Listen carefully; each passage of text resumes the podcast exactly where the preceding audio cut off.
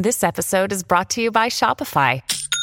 Forget the frustration of picking commerce platforms when you switch your business to Shopify, the global commerce platform that supercharges your selling wherever you sell. With Shopify, you'll harness the same intuitive features, trusted apps, and powerful analytics used by the world's leading brands. Sign up today for your $1 per month trial period at shopify.com slash tech, all lowercase. That's shopify.com slash tech. Your brain needs support, and new OLLY Brainy Chews are a delightful way to take care of your cognitive health.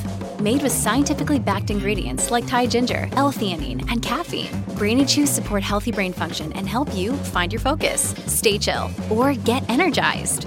Be kind to your mind and get these nootropic chews at olly.com. That's O L L Y.com. These statements have not been evaluated by the Food and Drug Administration. This product is not intended to diagnose, treat, cure, or prevent any disease. Hello, everybody. This is Marshall Poe. I'm the editor of the New Books Network. NBN listeners like to read books and buy them. So we thought we'd tell you that right now, our friends at Princeton University Press are having a remarkable site wide sale. You can get 50% off books, including ebooks and audiobooks, with the code 50, F I F T Y, at checkout until May 31. You can save some real money on Princeton University Press books. I encourage you to go there and check it out. Welcome to the New Books Network.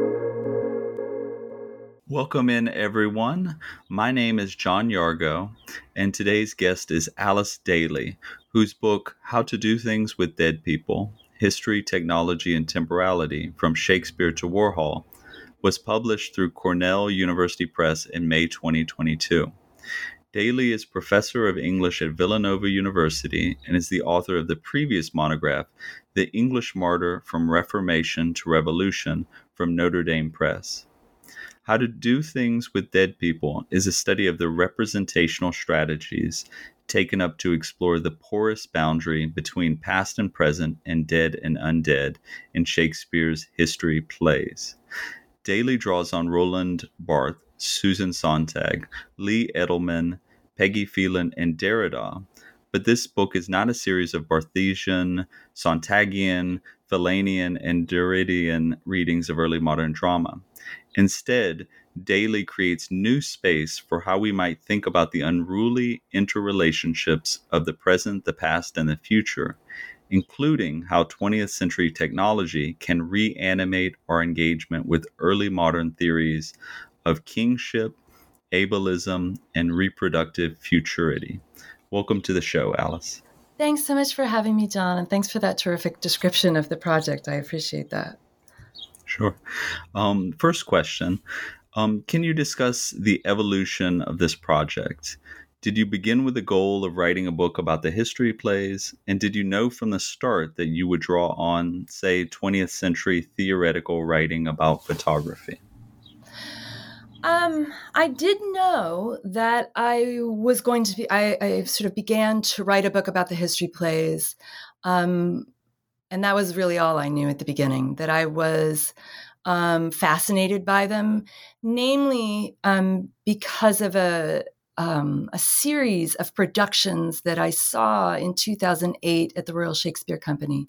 Um, Michael Boyd directed the full eight play group um, and I saw them performed over a four day weekend um, in Stratford by a, it was a single company, did all 265 or so parts. Um, so it was really a tremendous experience. And um, I came away from that knowing that my second book would be about the history plays. Um, the rest of it just sort of evolved gradually. And um, it evolved in part out of a, a different project that that um, was a space in which I came to develop the methodology that this book um, uses. Um, and that project was an article on um, an exhibition at the National Gallery in London in 2013 um, by conceptual artist Michael Landy. So, Landy was a fellow at the National Gallery, and um, he had a couple years to hang out there and do something. And what he ended up doing was um, taking apart, really, and then putting back together um, medieval and Renaissance iconography, paintings mainly about martyrs and martyrdom, and that's the subject of my first book. So um, he both created uh, elaborate collages of this these taken apart paintings and also um, created three-dimensional operational self-destroying martyr sculptures out of pieces from the collection. So he would take an arm from a painting, have it fabricated into um, an operational, you know, three dimensional object and um, spring load it with a button. And then um, the visitor to the gallery could push the button and it would make the arm poke a hole in the torso of Christ in the manner of doubting Thomas. Um, so I read about this. I decided I had to go and see it. I went and sat in the gallery for a couple of days in London and watched people push the buttons and um, wander around. And I came away from that feeling that I understood martyrology in a way that my own book on martyrology didn't quite understand. And so that project and is sort of just allowing myself from there to um, use art to think um, use art to think about literature and not art that was contemporaneous with the literature, but art that itself was thinking about literature. That that was for me a really productive way to understand the texts that were my primary area of interest. Um, so I came out of the Saints Alive project with the confidence that I could do that successfully, and also with the sense that. Um, it was going to be a really productive way of bringing together different interests I have, but different idioms through which human beings think and um, represent and produce objects for our own consideration and consumption. Um, so I, I would not say, to go back to your question, that I knew that I would be using photographic theory, for example, to think about the history plays. But I did know that I was open to using almost anything. Um, and so I began to go to, I went to an exhibition at the Guggenheim called Haunted. And it was about memory and representation. And I saw there, really, I think probably for the first time in person, um, Warhol's electric chair paintings and had the wow, that looks like a throne thought and the book kind of um, emerged out of out of that and out of the methodology that I had developed in um, in the Landy project. Yes, thank you. Um, would you constellate the scholarship that you're engaging with? What does the critical landscape that you inherited look like? Which scholars do you consider important precursors to the work you're doing? And who are you sparring with here? Yes. Um, so I would say I'm sparring less with a who than a what. Um, the this project is a full throated um, um, response um, and a rejection in many ways of the limitations of historicism. Um, historicism was already orthodoxy critical orthodoxy by the time I entered graduate school. It was, um, in my understanding, the way to um, produce oneself as a legitimate scholar. Um, it was the way to signal on the job market um, that one was serious and um, capable. Um, and I, I, it was never what I wanted to do. And so thankfully, I had in graduate school a, a really terrific mentor, Lowell Gallagher at UCLA, um, who helped me think other ways. Um, but I, um, after tenure in my first book, became, I guess, really resistant and unwilling um, to continue producing that methodology when I thought there were so many things we could be doing that um, would engage more directly with our colleagues in other fields, um, with um, the the media um, that's being produced now, much of which it resonates to me with the media that was being produced in early modern England. Um, and so I was frustrated by by the the way that our field framed critical legitimacy as historicist practice, and I was interested in trying to open that up. Um, and so this book is a reaction to the constraints and conservatism of the discipline as I inherited it. Um, and it's an attempt to um, enable um, new forms of scholarly thinking about early modern literature.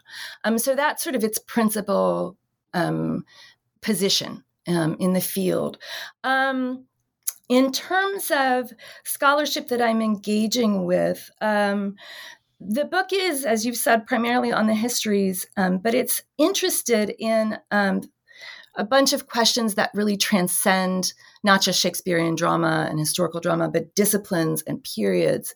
Um, and those interests have to do with death and with replica production. Um, so, as I think about history as a form of replica production, um, that opens up a whole range of disciplines and periods and thinkers that I then am able to set early modern studies in conversation with. So those um, thinkers include scholars from performance theory, from media studies, visual studies, art history, from queer and crip theory, from bioethics and philosophy. So, a wide range of disciplines um, where thinking about replica production is a fairly standard um, kind of critical move. Um, and uh, th- who think about replica production in ways that resonate with the, the kinds of thinking that I want to do. So I see this work as um, bringing some of those fields into early modern studies, ideally, but also, I hope, um, setting early modern studies in vital conversation with fields who might be interested in what we have to say and what we do in early modern studies. Um, the scholars who are have been most important to this work. Um, the first is Phyllis Rackin, whose book Stages of History in 1990 um, has been the seminal work on the history plays since its publication, um, and for good reason. It's terrific and um, transformative, I think, for our thinking about the history plays.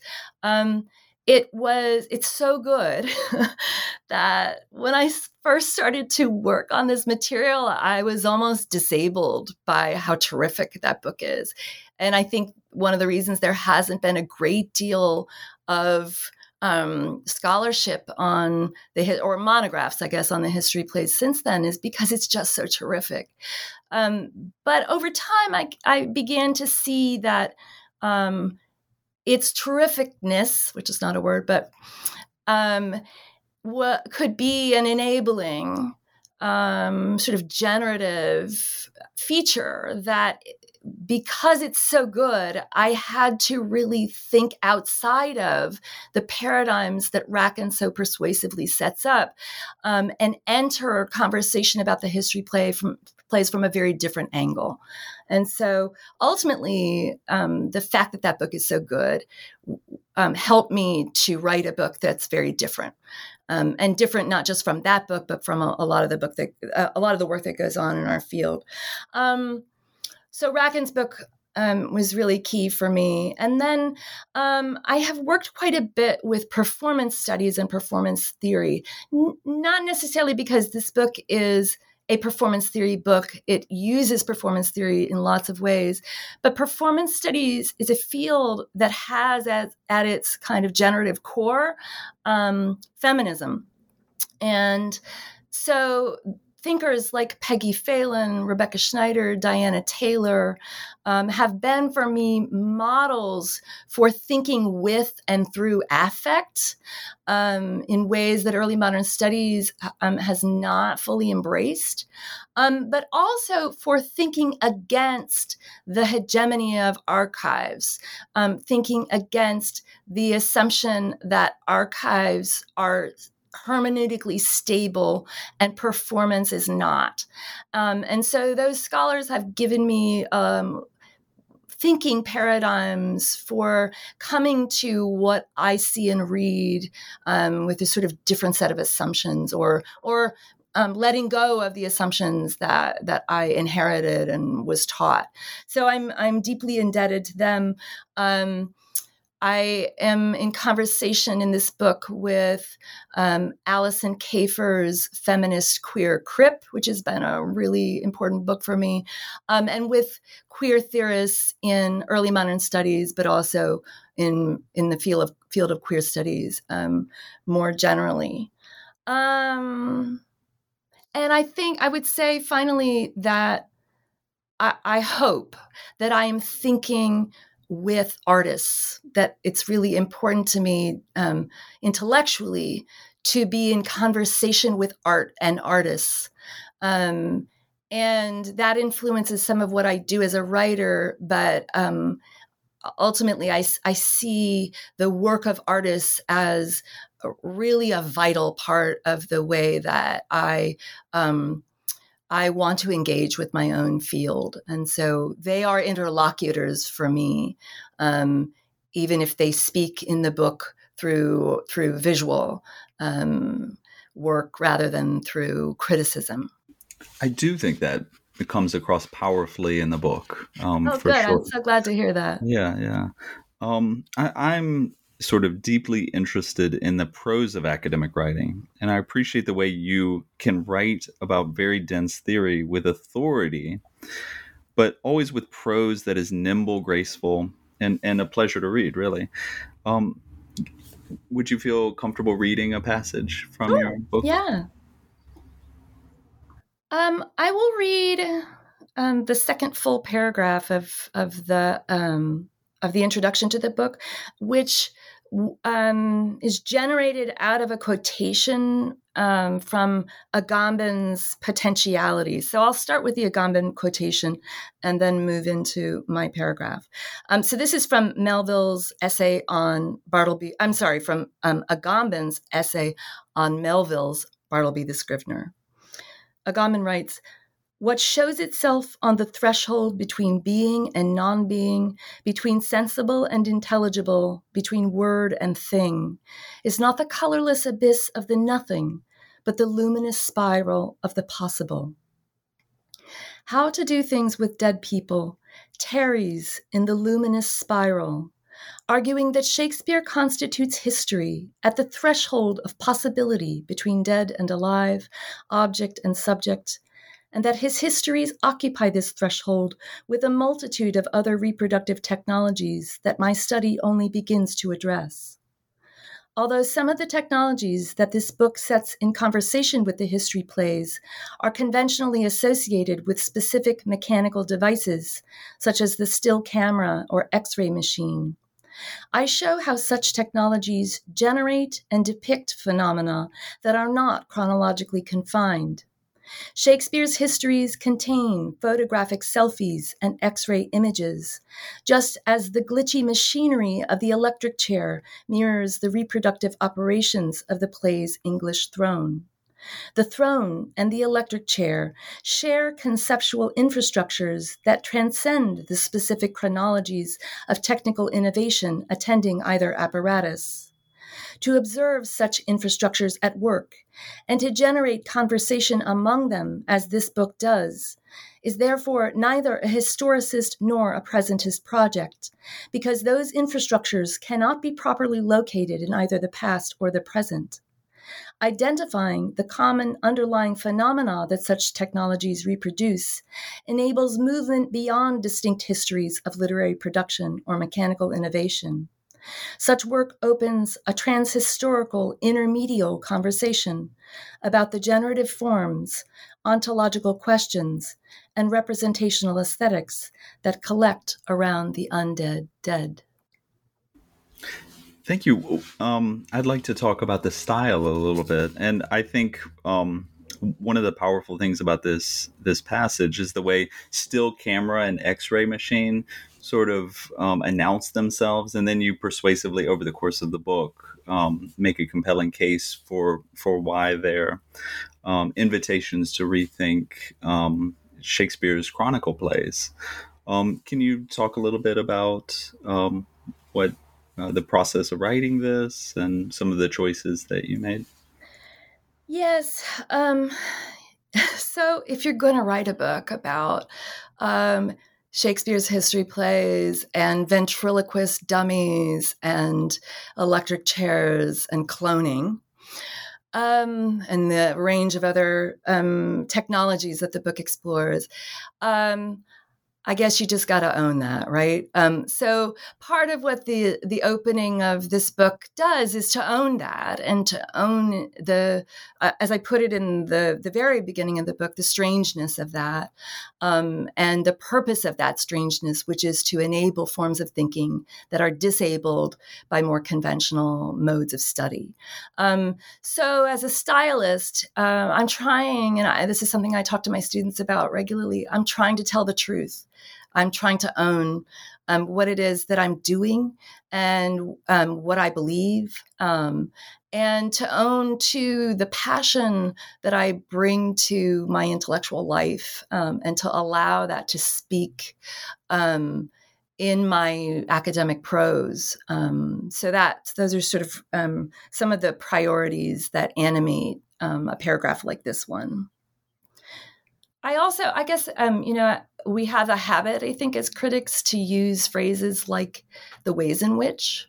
Um, and I decided pretty early on in my scholarly career, I, I want, I hope, I, I believe, um, but I'm not positive, that I banished that phrase from my first book, that I was able to get rid of it completely.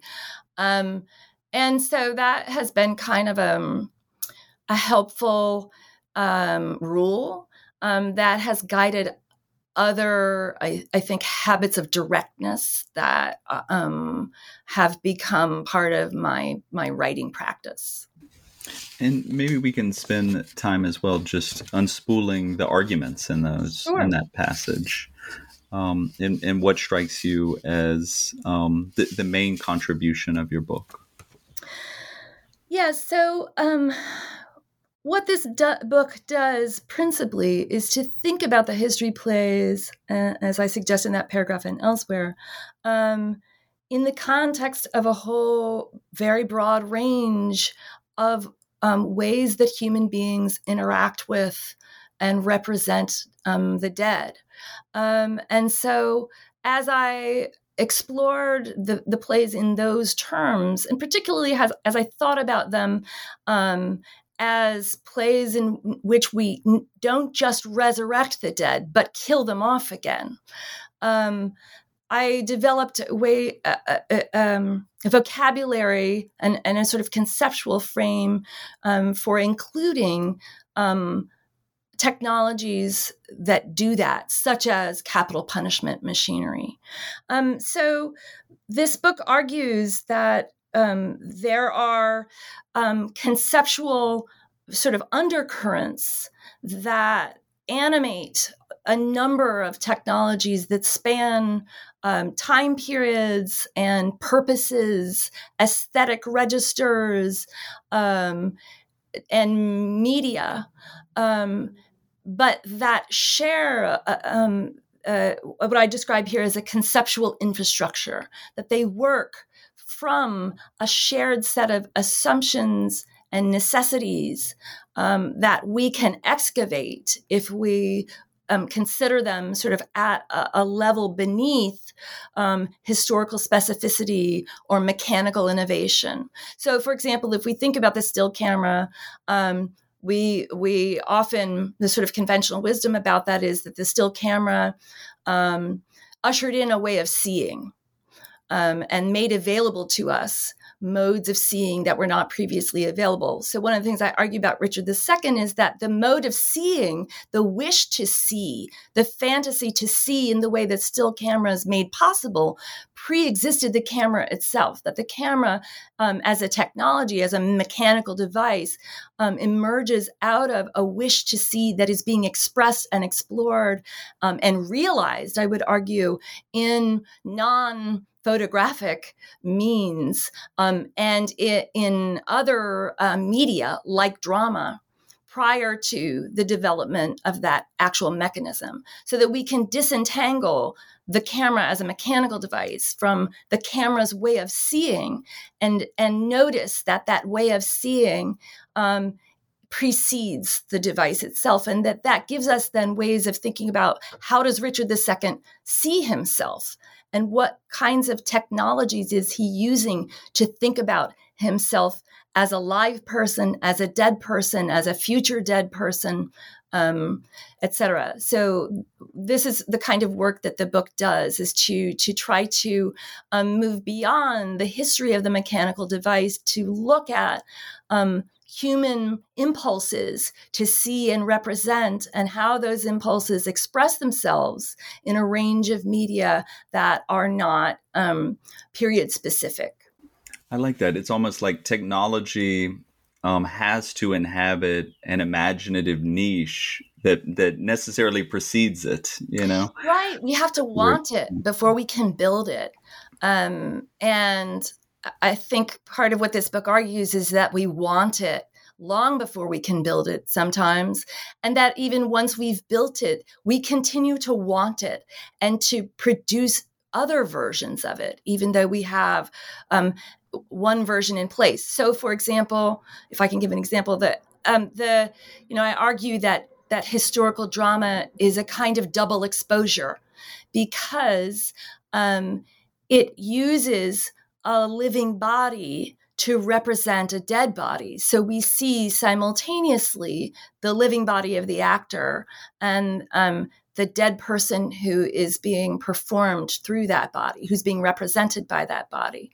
So if that's double exposure, if that's a kind of dramatic double exposure, then double exposure as a photographic technology, which doesn't emerge until the 19th century, is a, a realization of an impulse um, and a media that has been happening in historical drama for centuries prior to that. Then, when we get to a technology like cloning, um, which is another, I would argue, form of double exposure, we are both replicating um, the prior technology of photographic double exposure, realizing it differently, and doing something that's already happening in the history plays. So that's the kind, again, sort of the kind of argument um, that the that the book works with. Yes, yeah. In your uh, second chapter, you, you talk about um, ghosts. You yeah. know, right? The way um, these sort of early photographs captured what seemed like spectral v- guests, visitors, um, and and um, to quote your introduction, um, ghostly double exposures generate a visual field in which figures in different metaphysical states are made to occupy a single space and time. Um, can you bring that to bear on um, Henry IV, parts one and two, which is what that uh, chapter engages with, and, and, maybe specific scenes in those plays? Sure. Um, that so that chapter um, the chapter on double exposure um, actually grew out of the image that's on the cover of the book which is um, a photograph of an x-ray of a sculpture held in the getty museum's um, antiquities collection. It's a photograph by um, david maisel. And um, that was one of the sort of early germs of this whole project was that photo the photo that's on the cover of the book. Um, and it the reason it was generative for me um, had to do with the way that it it um, it superimposes multiple media. So a sculpture and an x-ray and a photograph um, and those media are co-located with one another in that image um, and therefore can be thought of as multiple kinds as like the image of it is itself intermedial um, but also because of the temporal effects that it generates. And so I became interested in the temporal effects of an X ray. Um, and the chapter you're referring to on Henry IV works with the first X ray, um, which was um, an X ray of a woman's hand. Her name is Anna Bertha Röntgen, and she was the wife of the man who developed the X ray, Wilhelm Röntgen. Um, and when she saw this image of her X rayed hand, the first ever X ray, um, what she said was, I, or what she's reputed to have said, is, I have seen my death. Um, so, what she's observing there is the way in which an image of the past, an image of her hand on the photographic plate, um, is returning to her as an image of the future. So it's like the Maisel um, photograph. It's a superimposition of multiple media and multiple temporal registers simultaneously, right? So it's an image of both the past and the future, um, as and her utterance um, layers the present with that, right? That she is in a moment of observing um, through her past hand an image of her future self. Um, so, what I argue in that chapter um, is a sort of twofold. Um, set of claims about how historical drama does exactly what I've just described. It superimposes um, past, present, and future um, through the body of the actor, but that also the Henry IV plays have embedded within them um, further double exposures that do this same operation. So, if, as I've said already, an actor um, is a, a, histor- a scene from a history play is a double exposure where um, we are seeing simultaneously the present body of the actor and the past um, figure who is being represented through the actor, we are also seeing the future um, insofar as a scripted play is a, a predictive um, mechanism that that scripts future events that look like this one, right? Not identical, perhaps, but like. Um, so that's how historical drama works. And then, um, as I argue, within a play like Henry IV, um, those kinds of phenomena are repeatedly um, produced. So, one example, a really simple one, um, is that Falstaff conscripts a group of soldiers. Um, and because he has bribed, uh, he's been bribed to let the more able bodied um, men um, off, off the hook, um, the soldiers he's conscripted are pretty decrepit. Um, and he describes them as dead men he's stolen from the gibbets. He's taken these corpses off the gibbets, uh, uh, you know, from the hangman and conscripted them into service, and that they're going to go on to be food for powder, to be killed in war. So they are dead men who are being reanimated in order to become dead men again. Um, and in that image, we have, I argue, th- this kind of double exposure where we're invited to see the living person um, s- as superimposed with his or her own spectral self, who is both past and future, that the spectral self is always already present and always the future of that self. So, another version of this is Falstaff's own fake death, where he stages a preview of his corpse, of his own corpse. Um, and eh, so, there again, um, there's a, a, a, the sort of historical figure of John Falstaff who's being enacted. I mean, we could talk at length about the, the relationship, right, between um, the historical John Falstaff and the the character in Shakespeare's play.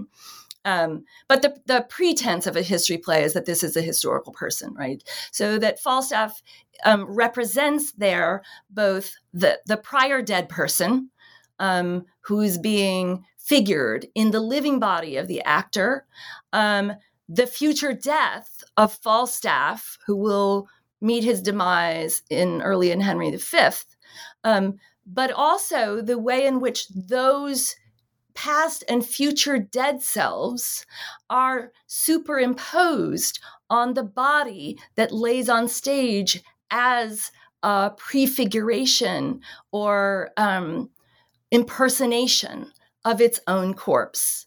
So um, I use in that chapter Derrida's concept of hauntology um, and his discussion of the specter to talk about how the living body is always inhabited by its spectral other, its spectral double, and that that spectral double is is a figure um, from who comes from the past and the future sort of simultaneously um, and therefore also complicates our notions of linear time.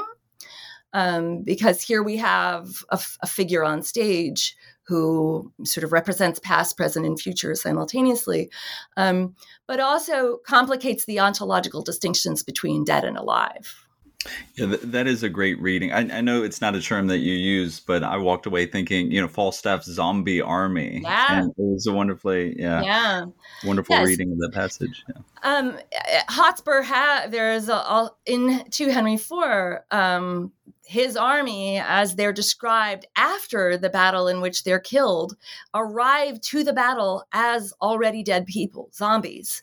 Um, and I, I think one might argue, or you know, maybe Derrida would argue that we're all part of a zombie army, um, or that there is no other kind of army, that there is only ever the zombie army because of the spectral inhabitation of the living self by its um, by the by the dead. The images in this book are startling. From 19th century photographs of Mary Todd Lincoln with the specter of her dead husband, uh, presumably hanging over her shoulders, to Jeff Wall's 1992 uh, photograph Dead Troops Talk. How should a reader use this book as a self aware intermedial artifact itself? Or how do we do things with how to do things with dead people? That's a great question. Um, I guess my answer is that I don't I don't really want to tell people how to do anything.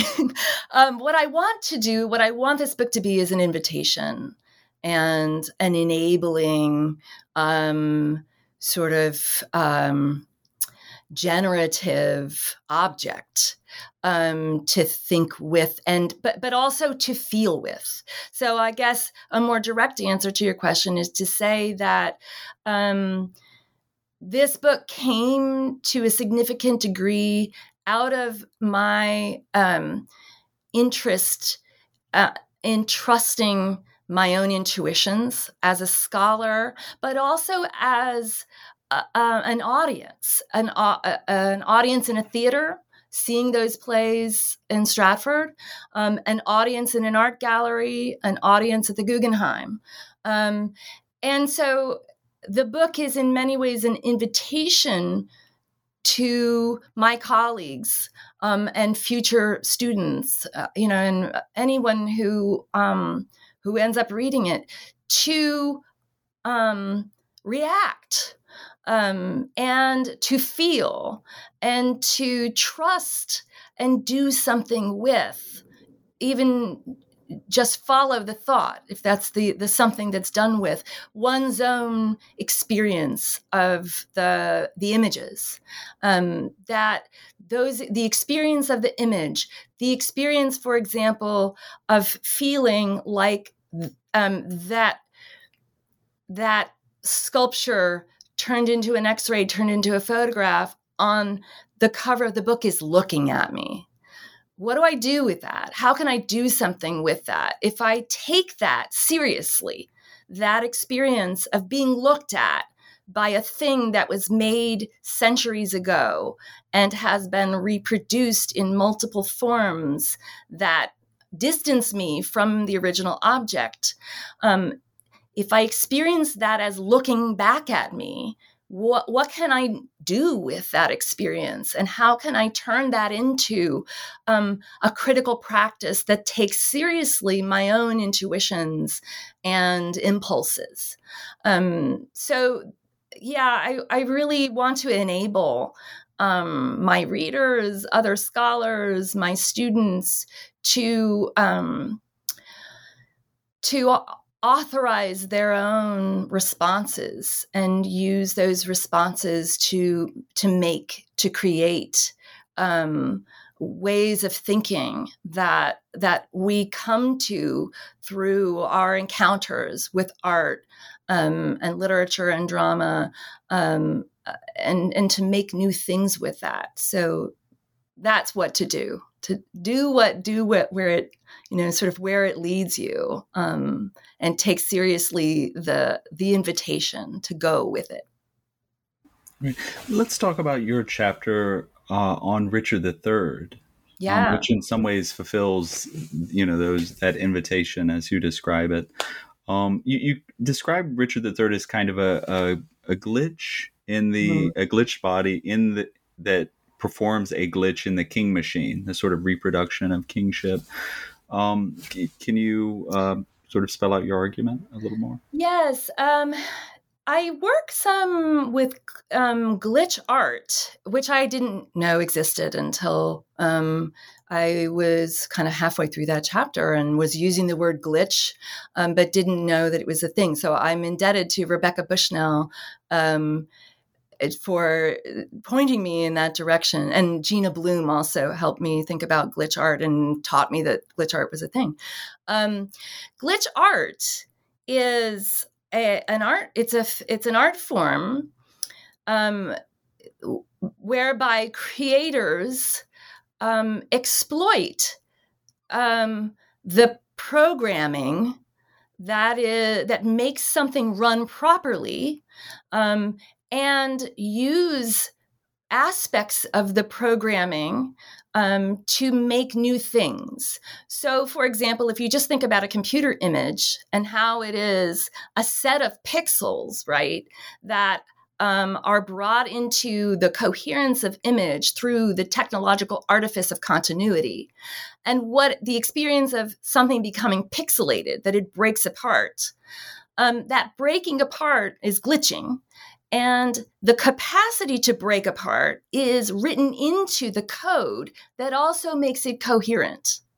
So the coherence and the glitchiness or incoherence cohabitate that code. They are both there. Um, so, what I argue about Richard III is that although he is described by other people in the plays um, as a kind of mistake, an error, a glitch. That his glitchiness is um, like the pixelation possibility um, embedded in the coding. It's embedded in the coding for genetic reproduction. Genetic reproduction is not a perfect system, um, it's a system that produces difference not a system that produces sameness. And um, this is something that Lee Edelman helps us to see, I think, through queer theory. Um, but that the that if we think about a figure of Richard II, uh, the, I'm sorry, the figure of Richard III in relation to a concept like glitchiness, we can see that hereditary reproduction is a system for fantasizing the reproduction of sameness of clones richard ii richard iii richard iv henry the second all right third fourth fifth sixth. Um, but that it is in fact a system that produces as much glitch as much error as much noise and um, aberration as similarity and that the history plays expose both of those operations. They, they expose the fantasy of cloning of wishing to reproduce of wishing that henry vi were like henry v um, and they also expose um, the the inbuilt failure systems that hereditary reproduction and genealogical succession wish to cover over sort of fantasize out of existence, but can't quite get rid of. So that's how I use the concept of the glitch. And again, it's it. I use it. Um, I come to it from sort of out of Richard through technology and then back into the plays. Your epigraph is um, quite unusual for an academic monograph. You talk about, you dedicate the book to your son Adam, and you talk in the epigraph about uh, how Adam um, wanted the book to be dedicated to him, but you thought this was a somewhat um, perverse choice. Um, and you include several photographs of Adam dressed as different figures in the book um, Andy Warhol, um, David Bowie as uh, Ziggy Stardust, I think.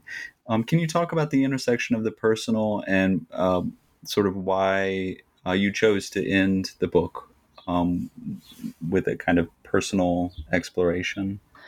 Sure.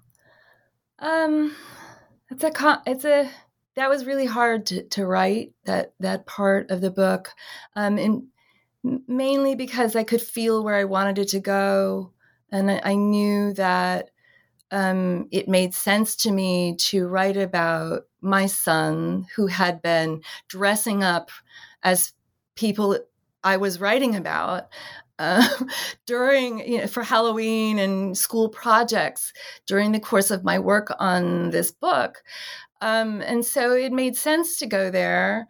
It was also really difficult because it feels like a risk. Um, we don't often do that in academic books. Um, and it did feel morbid um, to put my child in a book called "How to Do Things with Dead People."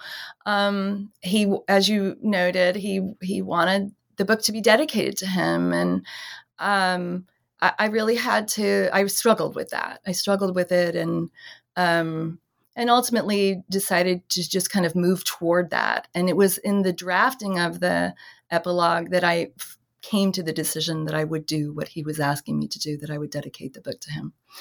Um, and I think the reason that the that the book takes that turn, that the epilogue becomes personal, is because um, it is it always is um, for so many reasons. We write about the things um, as scholars, you know, that are um, deeply compelling to us, but also about, I think, the mysteries, right? The things that we are most curious about and um, the questions that we want answered. And um, I, death is uh, perhaps the deepest mystery um, of human existence or, or, you know, animal existence, any existence, maybe.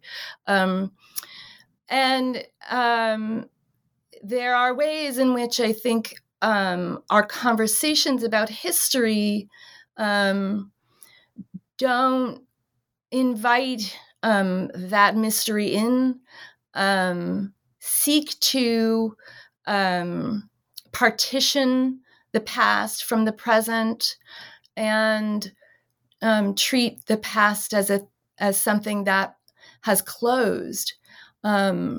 and the book argues in many ways that that's not the case. Um, and so it's in a way, even before it gets to the personal, it's really thinking about what we are doing all the time with the dead. Um, because as scholars of really modern literature, that's what we're doing, right? We're perseverating over the dead, we're processing the dead, we're doing things with and to the dead. Um, and so I, I wanted to think about the implications of that for life, really, for what it means then to be living, um, and what it means really to to go back as we do over and over and reproduce and think about, and ultimately, I think with and through the dead. Um, and so, I, you know, I was curious about what my son was doing when he dressed up as David Bowie and Andy Warhol, um, and how that gesture was ultimately a gesture of love for me. Um, and what that meant then, right? That we can use the dead to love each other. Uh, which is a sort of mind blowing concept, um, and not not how, as historicists, you know, trained to think um, about the past, not really how we process them, process the dead. And so, um, in the face of those gestures that he was making, I, I kind of wanted to, again, sort of as I was suggesting earlier, take seriously um, what he was up to, and um, and how um, that reflected on what I was up to um, in this project, and to to to um, try to find a way to talk honestly about that. Um, so that's what what the epilogue attempts to do. Do you teach the material in the book, um, and how has teaching influenced your thinking and writing? Uh, well, I ta- I started to I started to teach the history plays almost as soon as I got back from that the trip where you know to England where I saw the Boyd cycle because I was riveted and um, and a, a, total junkie really for the history plays after that. Um, and my teaching of the plays um, has evolved significantly since then. Um, at the point when I discovered Warhol's electric chairs and knew that I wanted to move the book toward that chair and work out what it had to do with the history plays. I started to use it in the classroom. Um, and I didn't know really what I was doing, I have to admit. I, I um, you know, I was teaching a course on just the histories. I taught eight eight plays in one semester, which is a pretty forced march for students. It's a lot. They think they're signing up for a Shakespeare class, and then you come in and you're trying to explain um, all these Henrys and Richards to them. You know, it's pretty daunting. And um, I, I, think not terribly appealing on that first day of class when they realize what they've gotten themselves into. So I started to, on the very first day of class, I would show them uh, some Warholian electric chairs and just do a kind of open thought experiment with them. Um, to ask what they saw and how what they were seeing might um, be um, a, a, theory of history. Um, and I can't say that we generated the most, you know, um, brilliant answers. It was it was experimental. Uh, I I didn't I didn't know the answers myself at that time. I just had again sort of the intuition and the impulse to do it. Um, but I did find that sort of forcing myself to think with other people using that image, those images, um, may it was a kind of discipline. It was a kind of uh, um, way of disciplining myself toward um, the eventual very serious engagement. Oh, I'm so sorry. Um, with the with those images. Um, so it, it, worked on me that way um, and then you know as the project developed i would from time to time bring other things in and i now teach a component of our graduate theory course that's based on um, some of the work with um, the jeff wall image dead troops talk um, with the Alexander Gardner portrait of Lewis Payne. So I use those images now mostly to teach theory um, to teach aspects of performance theory in particular. And last question. Um, I know this book is fresh off the press, but have you given thought to what your next project might be?